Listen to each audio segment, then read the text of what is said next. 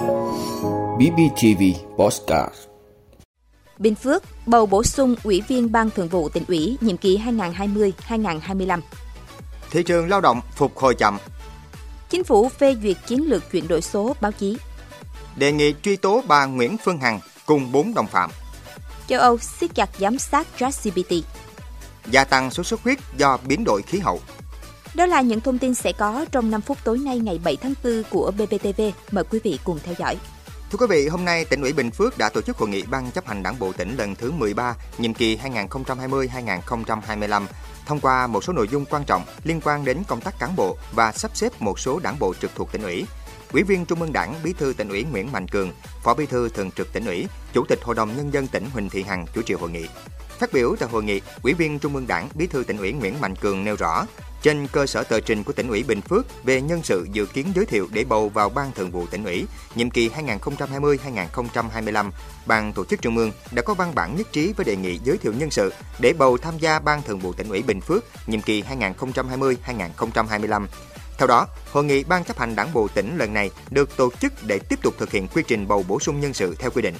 Bí thư tỉnh ủy Nguyễn Mạnh Cường đề nghị các đại biểu phát huy tinh thần đồng thuận, đoàn kết, trách nhiệm, xem xét và tiến hành bỏ phiếu bầu bổ sung ủy viên Ban Thường vụ tỉnh ủy Bình Phước nhiệm kỳ 2020-2025.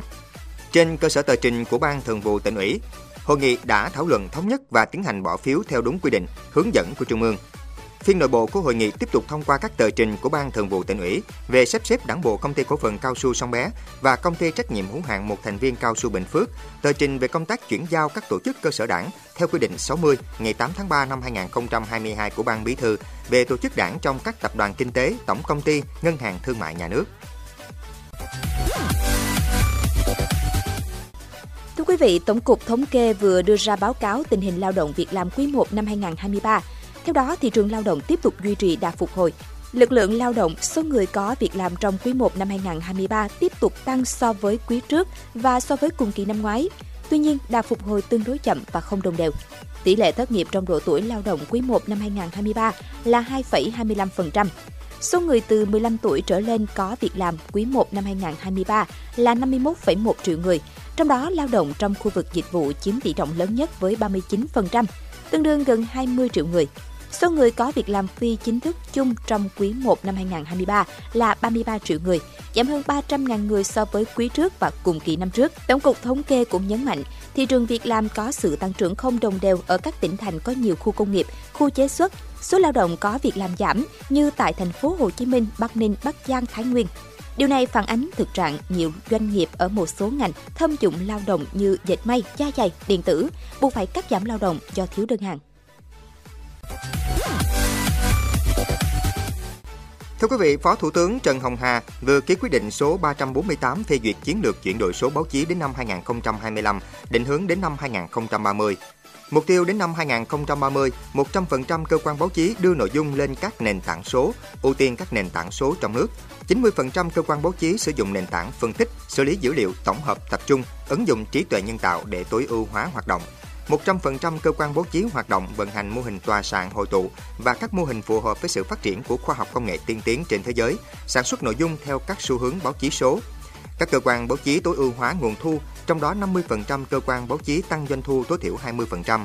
Để đạt được mục tiêu trên, chiến lược đưa ra các nhiệm vụ giải pháp trọng tâm như nâng cao nhận thức, tăng cường tuyên truyền, rà soát, hoàn thiện các quy định pháp luật, phát triển các sản phẩm báo chí số, phát triển nền tảng số, phát triển và nâng cao chất lượng nguồn nhân lực, tăng cường hợp tác quốc tế, học tập kinh nghiệm của các quốc gia có nền báo chí số phát triển mạnh.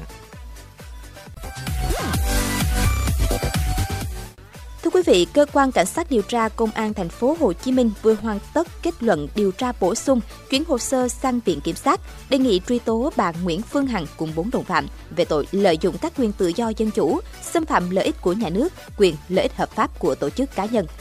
Các bị can bị đề nghị truy tố gồm Nguyễn Phương Hằng, 52 tuổi, tổng giám đốc công ty cổ phần Đại Nam, Nguyễn Thị Mai Nhi, 40 tuổi, trợ lý của Nguyễn Phương Hằng, Lê Thị Thu Hà, 31 tuổi, nhân viên công ty cổ phần Đại Nam, Huỳnh Công Tân 29 tuổi, trưởng phòng truyền thông công ty cổ phần Đại Nam, tiến sĩ luật Đặng Anh Quân, giảng viên trường Đại học Luật thành phố Hồ Chí Minh.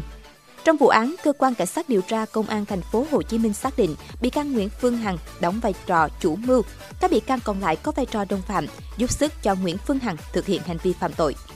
Theo điều tra, bị can Nguyễn Phương Hằng đã lợi dụng sức ảnh hưởng của mình, sử dụng 12 kênh mạng xã hội livestream có nội dung xâm phạm bí mật đời tư, ảnh hưởng uy tín danh dự của chính cá nhân, gồm ông Võ Nguyễn Hoài Linh, nghệ sĩ Hoài Linh, bà Nguyễn Thị Mỹ Oanh, ca sĩ Vi Oanh, bà Đặng Thị Hằng Ni đang là bị can trong một vụ án khác mà Nguyễn Phương Hằng là bị hại. Ông Huỳnh Minh Hưng, ca sĩ Đàm Vĩnh Hưng, bà Trần Thị Thủy Tiên, ca sĩ Thủy Tiên, cùng chồng là Lê Công Vinh, ông Nguyễn Đức Hiển, nhà báo, bà Đinh Thị Lan, bà Lê Thị Giàu. Bị can Nguyễn Phương Hằng khai các nội dung phát ngôn trên livestream và đăng tải trên Facebook về các cá nhân trên đều do bị can đọc trên Internet, đọc báo và nằm mơ, chưa được kiểm chứng, không có cơ sở chứng minh. Thưa quý vị, cơ quan bảo vệ dữ liệu Pháp vừa nhận được khiếu nại của người dùng về chương trình trí tuệ nhân tạo ChatGPT. Thông báo được đưa ra trong bối cảnh nhiều nước đang giám sát chặt chẽ công cụ chatbot này. Một khiếu nại cho rằng không được yêu cầu đồng ý với bất kỳ điều khoản sử dụng hoặc chính sách quyền riêng tư nào khi đăng ký tài khoản của ChatGPT. Trong khi đó, một khiếu nại khác khẳng định đã tìm thấy thông tin cá nhân khi hỏi ChatGPT về hồ sơ của mình, đồng thời tố cáo ChatGPT còn bị ra những câu chuyện tạo ra những trang web hoặc tổ chức các sự kiện trực tuyến giả khi người này yêu cầu thêm thông tin. Hiện cơ quan bảo vệ dữ liệu Pháp vẫn chưa thông báo mở cuộc điều tra sau khi tiếp nhận các khiếu nại trên. Tuần trước, cơ quan bảo vệ dữ liệu Italy cũng đã ra lệnh cấm hoạt động đối với ChatGPT. Ngoài châu Âu, ChatGPT cũng đang đối mặt với các cuộc điều tra ở các khu vực khác. Thưa quý vị, Tổ chức Y tế Thế giới WHO vừa đưa ra nhận định biến đổi khí hậu khiến bệnh sốt xuất huyết và các căn bệnh truyền nhiễm từ mũi lây lan với tốc độ nhanh hơn và rộng hơn, đồng thời cảnh báo nguy cơ bùng phát các dịch bệnh trên toàn cầu. Thống kê của WHO cho thấy toàn bộ 129 quốc gia và vùng lãnh thổ có nguy cơ đối mặt với dịch sốt xuất huyết, trong đó có 100 quốc gia có dịch bệnh này lưu hành. Hiện các bệnh này đang bùng phát mạnh tại châu Mỹ. Từ đầu năm đến nay, châu Mỹ ghi nhận khoảng 135.000 bệnh nhân mắc các bệnh truyền nhiễm do mũi, cao hơn nhiều so với 50.000 ca ghi nhận trong nửa đầu năm ngoái.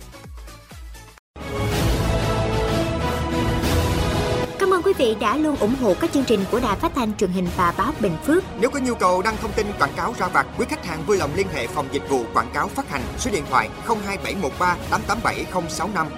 BBTV vì bạn mỗi ngày.